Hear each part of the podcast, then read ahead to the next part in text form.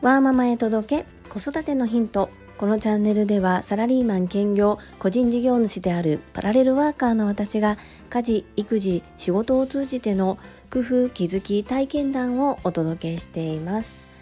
まずはじめに本日はお礼を申し上げたいと思います。昨日の放送にて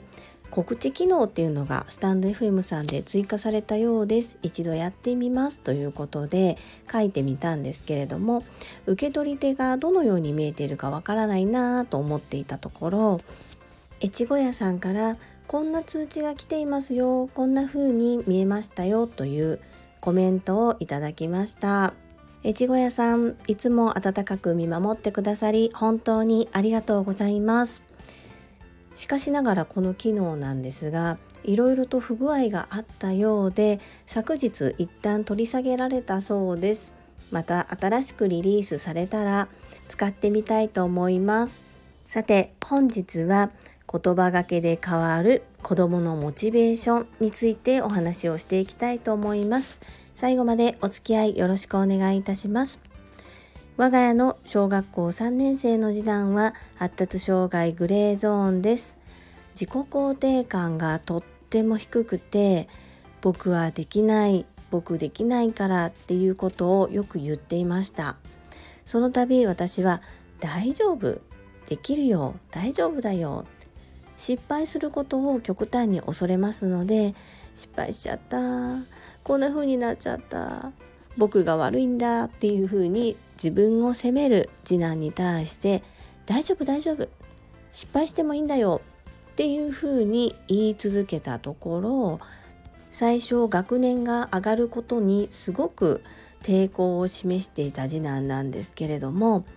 もうすぐ3年生になる。楽しみというふうに全く180度逆の思想に変わりつつあります。さらに学年が上がることにお勉強が難しくなるという認識はどうやらあるようでして今回の進級で次男が一番心配していたことは小学校にお兄ちゃんがいなくなるということです。何かあればお兄ちゃんに助けてもらってきた次男。そして心の支えでもあったお兄ちゃんが小学校にいない。この環境の変化にこうパニックにならないように私も学年が上がる少し前からもうすぐいなくなるからね。お兄ちゃんは中学校に行くからねっていうことを何度も何度もお話をしていました。ただ言葉で言われてもお兄ちゃんが一体どこへ行ってしまうのか。中学校って何っていうのがわからないと思ったので長男は電車通学となりますのでちょうど電車から学校までの道のりを一人で行けるようにもう一度復習してみようという時間を入学前に持ちました。その時に次男に今から中学校に行くけれども一緒に行ってみるって言ったら行きたいっていうので一緒に連れて行きました。そこで次男はお兄ちゃんが月からここに行くんだっていうことをしっかり認識したようです。それであまりお兄ちゃんがいなくなることに対しての不安を言わなくなったと同時に自分が小学校3年生になるっていうことをすごく嬉しそうに語り出しました。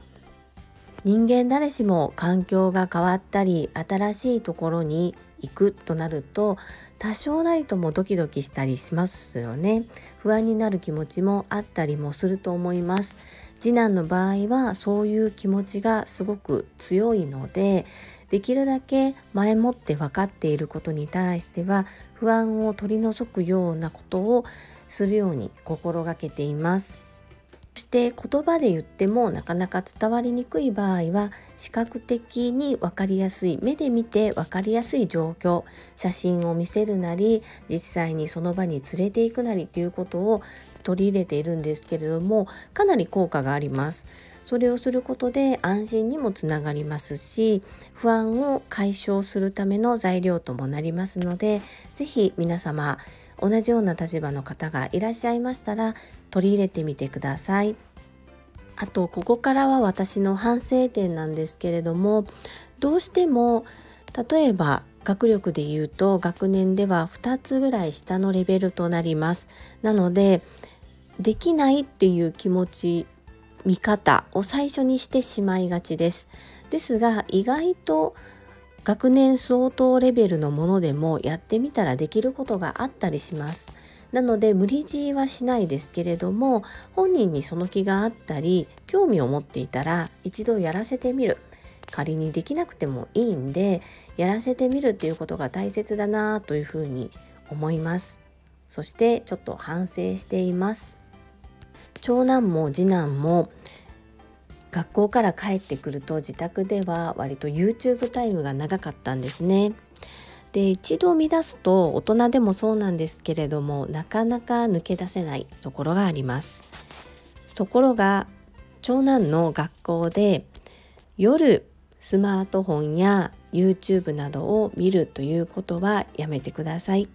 なかなか寝れずに睡眠不足となって学校の授業を受ける時にも影響が出るからというお話が入学前にありました。それから我が家では夜何時までは見てもいいという形で完全に取り上げるのではなく時間を決めてみました。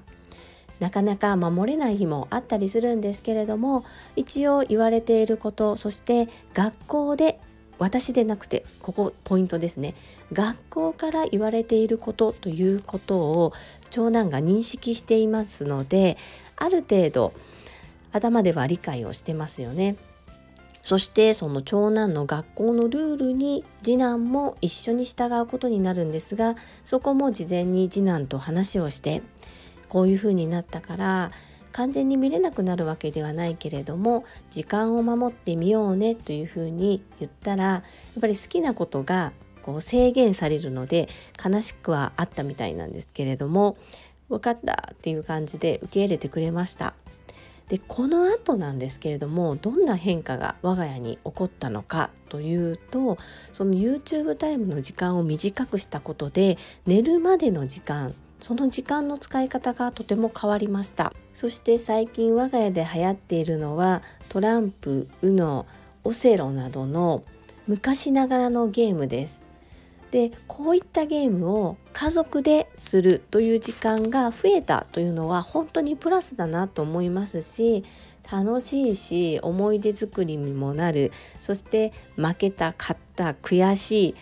まあ泣いてますけどね負けると子どもたちは。でもこういったやり取りができるのも素敵だなと改めて思いましてもちろん私もその子どもたちと一緒に過ごす時間が長ければ長くなるほど働くお母さんですので家のことがちょっとおろそかになったりもするんですが、まあ、多少掃除が行き届かなくても子どもたちとそんな時間を持てることを大切にしたいなというふうに思えるようになりました。是非ね皆さんも機会があればこう言っていただけるのであれば身内ではなくて外から言ってもらうっていうのが効果的だなというふうに感じております。皆様の参考になれば幸いです。本日も最後までお付き合いくださりありがとうございました。最後に一つお知らせをさせてください。タレントの美容研究家忍者みやゆうさんの公式 YouTube チャンネルにて私の主催するお料理教室ジェリービーンズキッチンのオンラインレッスンの模様が公開されております。動画は10分程度でオンラインレッスンの模様、事業紹介、自己紹介がご覧いただけ概要欄に URL を貼らせていただきますので、ぜひご覧くださいませ。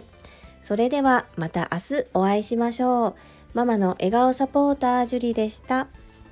Thank you.